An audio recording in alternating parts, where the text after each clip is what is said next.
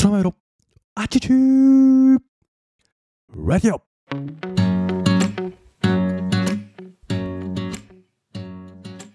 皆様おはようございます。空豆です。本日はにせんにじゅうさんねんはごがつじゅうはちにちの木曜日でございます。今日も元気に配信をしていこうと思います。この放送は空豆こと私が日々感じたことや学んだことを自由気ままに自分勝手に自己満足にアウトプットをする、なんともわがままな放送でございます。どうぞ最後までお付き合いをいただければ嬉しいです。なお、この放送はながら聞きを推奨しております。お聞きのポッドキャストの再生速度を いってんにばいから いってんごばいに設定をしてお聞きくださると時短にもなって効率よくお話を進めることができると思いますので、よかったらぜひお試しください。ということでね、今日も進めていこうと思います。今日設定するトークテーマはね、何にしようかなと今日も思っていたんですけども、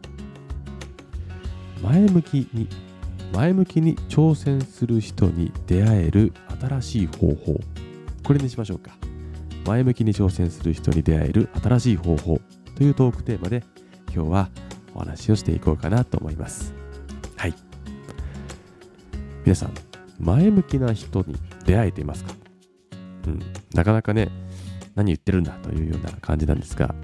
まあ前提として前向きな人と後ろ向きな人ってどっちと一緒にいたいですか？まあにびょうもかからずに返事をするでしょう。前向きな人と一緒にいたいですよね。っていうのがやっぱり類は友を呼ぶではないですが、周りに前向きな人がいてくれた方が自分自身も前向きになれますし、挑戦する機会っていうのが絶対に増えると思います。やっぱりね、自分のねすぐ近くによりハードに挑戦をしている人だとか成長している人っていうのを目で見たり肌で感じたり耳で聞いたりすると、あ、自分も頑張んないといけないな、負けてられないな、成長したいなっていう気持ちがふつふつと芽生えるはずですから、近くにいてほしいのはネガティブ後ろ向きな人よりも前向きに挑戦を続ける人がいいのではないかなと個人的には思っています。うん、でもさ、そういう人に出会える方法ってなかなか難しいじゃないですか、ね、道で歩いてる人に声かけてさ、あなたは前向きですか、ポジティブですかって聞くのもなんだかおかしいし、なかなかね、しかもいた、いたなと思っても知り合いになる方法って難しいじゃないですか。 YouTube だとかさ、まあ、テレビでもいいや、なんか前向きに挑戦する人を取り上げるのをさ見て、あ、この人と知り合いになりたいな、でもどうやって知り合いになっていいか分かんないなっていうのが多いじゃないですか。少し結論に至るまで時間がかかってしまったんですが、今日僕が言う方法というのはクラファンです。クラウドファンディング。はい、皆さんも一度は耳にしたことがあるんじゃないでしょうか。クラファンを使って前向きに挑戦する人と、えー、知り合いになると。これがね、最近僕が学んだ新しい方法なんですね。どういうことかというと、クラウドファンディングって何かを挑戦する人、前向きに挑戦をしている人が、こんなことに挑戦したいんです。皆さん支援してくれませんか？そして支援してくれた暁にはこんなことをお返しできますよみたいなのがクラウドファンディングだと思うんですね。で、私の認識としてクラファンイコール自分が何かに自分自身が何かに挑戦して支援されるというのがクラファンのイメージだったんですね。ただとある人に話を聞いて、あ、そういう考え方があるんだなっていうのを学んだんですけども、クラファンを自分で立ち上げて支援されるのではなく、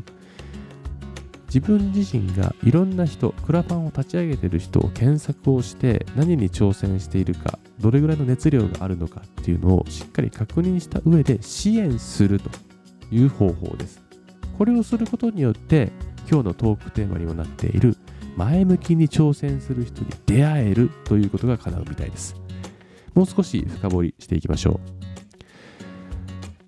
まあ、基本的にクラファンをやっている人ってそんなに多くはないと思います。皆さんの、えー、お友達だなどでクラファンやってるよっていう人、まあ、いるかもしれませんけど、そんな数多くないと思うんですね。で、いたとして、それクラファンやってる人ってどんな人って思い浮かべてほしいんですけど、おそらくネガティブな人じゃないですよね。ポジティブな人が多いと思います。しかも自分がこんなことを叶えたいんだっていう強い思いを持って、しかもそれをねみんなに支援してもらうために必死になってると思うんですね、うん、そういう人ってやっぱりポジティブで、その人と知り合いになる方法ってクラファンだったら超簡単なんですよね。そう、支援をするんですよ。支援、あなたのこと応援しますって言って、ちょっと生々しいけど、まあ、お金が多いかな、お金を寄付するということですよね。で、その寄付したお金でその人が挑戦をしてね、何かを成し遂げたり、えー、していくのを見届ける、その工程を楽しみながら応援をしつつ、何かお返しをもらう。ただ基本的に支援する人ってお返しをしてもらいたいがためにやってることってあんまりないと思うんですね。まあ、中にはあるかもしれない。いや、ギブアンドテイクでしょって、これだけ支援したんだからちゃんと返してよっていう思う人もいるかもしれませんが、私個人的な感覚とすると、支援するというのは自分が好き勝手に支援をしている、応援をしているっていうもので、見返りを求めるっていうことは少ないんじゃないかなと思っているんですよね。うん、でその挑戦する人を支援することによって、支援された人はやっぱり感謝の気持ちがありますし、そういうのを期待、期待に応えたいと思って一緒に頑張ると思います。で、ちょっとだけここから生々しいというかお話になるんですが、もし支援した人にもビジネスを持っているだとか、ビジネスを拡大したいという気持ち、意欲がある場合、うん、そのクラファンを立ち上げている人の挑戦の内容に紐付けて、自分のビジネスもこんなことができるので一緒にやりませんかというのが叶えられるという例があるみたいです。なんか見返りは求めないよっていう話をしていたにもかかわらず、こんな話をするのはちょっとね、おいおいってなるかもしれませんが、一つの例としてですね、捉え方としてお聞きくださればいいと思うんですけど、支援をする代わりに、自分はこんなことであなたの役に立てる可能性があるから、よかったら一緒にやらないっていうつながり方ができる。これね、一つ具体的な例を聞いたんだけども、ある温泉だったかな、サウナだとか温泉施設が昔からある施設があったんだけども、コロナの影響でなかなかお客さんが足を運ばなくなって、経営難になって、泣く泣くえー、閉店というか閉めてしまった温泉施設があると。ただそこの温泉施設に通う常連の社長さんがいて、どうしてもそこの、ね、施設を継続してほしいという強い気持ちを持っていたんだって。で、どうにかならないかなと思っていた時に、あ、そうか、自分が、えー、立ち直せばいいのかということで、そこの元オーナーに声をかけて、この温泉僕が買い取ってまたやらせてもらっていいですかみたいな話をしたらしいのね。でとはいえ、やっぱクラファンをすることによって、その温泉を復活一緒にさせようと、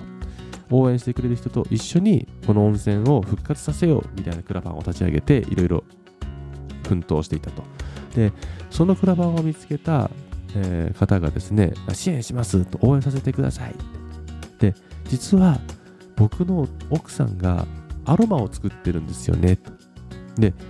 えー、この温泉施設にはサウナもあるから、サウナに使えるアロマというのも自分の奥さんが調合できますと、作ることができるので、よかったらうちの妻のアロマも一緒に使ってくれませんか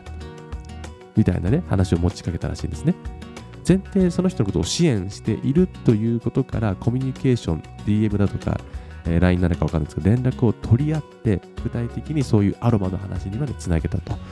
えー、そこに関する金銭のやり取りはどうなるかはわからないですが、まあ、おそらく支援するということなので、そのアロマも無償提供したのかもしれない。ただその無償提供をすることによって、そのアロマに関する認知、周知っていうのも一緒にされるようになったと。で、そこからあのサウナで使われているアロマすごいいいよねっていう評判、口コミが回れば、結果的にビジネスが拡大していくというような流れになると。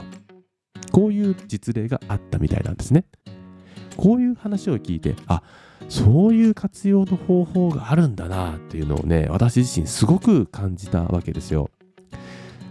少し分かりにくい説明になってしまったかもしれませんが、自分がクラファンを立ち上げて支援されるだけではなく、頑張っている人を応援することで、支援することで頑張ってる人とつながることができる。頑張ってる人と一緒に何かを成し遂げることができる。もしてそしてね、自分が何か頑張っていることがあるのであれば、その自分が頑張っていることと応援している頑張っている人をリンクさせて一緒に頑張ることができる。こういう可能性も出てくるんだなと、うん、だからね、ちょっと僕自身あんまり支援する側もされる側も興味がなかったんですよ、クラファン自体。ただクラファンをしている人を支援することにちょっと興味を持ってなので探してみようかなと最近思っています。まあ自分ができることって意外にクラファンと相性がいいような気もしてるんですね。というのが僕はカメラを使った仕事をしていて、動画を制作できるというスキルを今持ち合わせているから、僕そのクラファンについて応援したいので、よかったら僕プロモーション作りますよだとか、今後の記録、これからのこととこれからあこれまでのこととこれからのこと、記録に残してみんなにより広くリーチしましょうみたいな動画を作りましょうよみたいなこともできるかもしれないね。そこでつながる縁を大事にしてみてもいいかもしれないななんて思った次第でございます。この話を聞いて、あ確かにな、ちょっと見てもいい見てみてもいいかもなと思った方は、ぜひチェックしてみてはいかがでしょうか。前向きに挑戦する人と出会えるかもしれません。ということで、今日のトークテーマは、前向きに頑張る人と出会える新しい方法、それはクラウドファンディングを活用することだよというお話でございました。さて今日は木曜日かな、もうすぐ週末ですね。皆さん今日頑張って、明日金曜日を乗り越えればお休みという方が多いかもしれません。あと少し頑張りましょう。僕も今日頑張って過ごしていこうと思います。では最後までお聞きくださりありがとうございました。皆様の一日が最高の一日となりますように願っております。また次回の放送でお会いしましょう。さようなら。